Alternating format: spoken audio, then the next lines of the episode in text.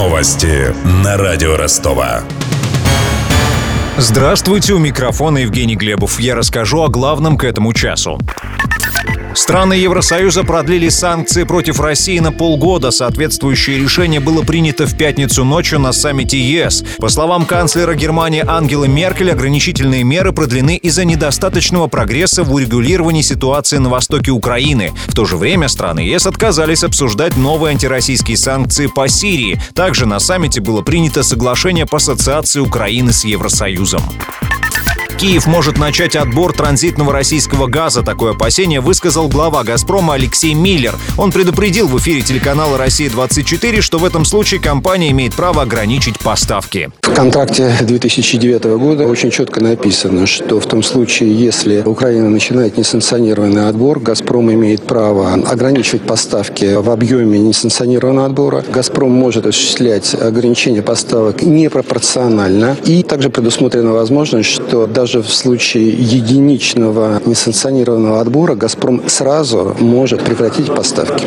Напомним, в январе 2016 года антимонопольный комитет Украины решил наложить на «Газпром» штраф в размере более 3 миллиардов долларов. Причиной называлось злоупотребление монопольным положением на рынке транзита газа через украинскую систему. «Газпром» обжаловал данное решение, но проиграл в Украине все суды.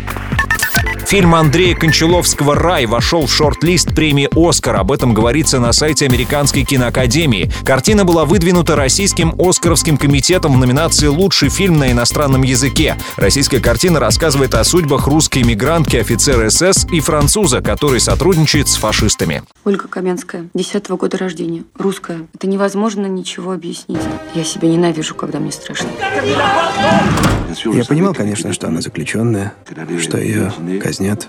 Помимо «Рая» в шорт-лист попали фильмы из Австралии, Германии, Дании, Ирана и других стран. Как считает кинокритик Виктор Матизин, в номинации «Лучший фильм на иностранном языке» в этом году очень большая конкуренция. Что касается победы, то тут настолько сильные конкуренты встречаются. Тот же самый Тони Эрдман, например, что я не стал бы утверждать что-либо однозначно. Последнее получение было у Никиты Михалкова за «Утомленные солнцем». Но с тех пор у Никиты Михалкова никаких шансов нет. К счастью, у Андрона они сохраняются нравится. Во всяком случае, мне это было очень приятно, потому что мне картина Андрея Сергеевича очень понравилась. Художник он большой. Главные роли в фильме Кончаловского исполнили Юлия Высоцкая, Виктор Сухоруков и Петер Курт. У меня вся информация к этому часу. Микрофон Евгений Глебов. Над выпуском работали Денис Малышев, Мария Погребняк и Александр Стильный. До встречи через час. Новости на радио Ростова.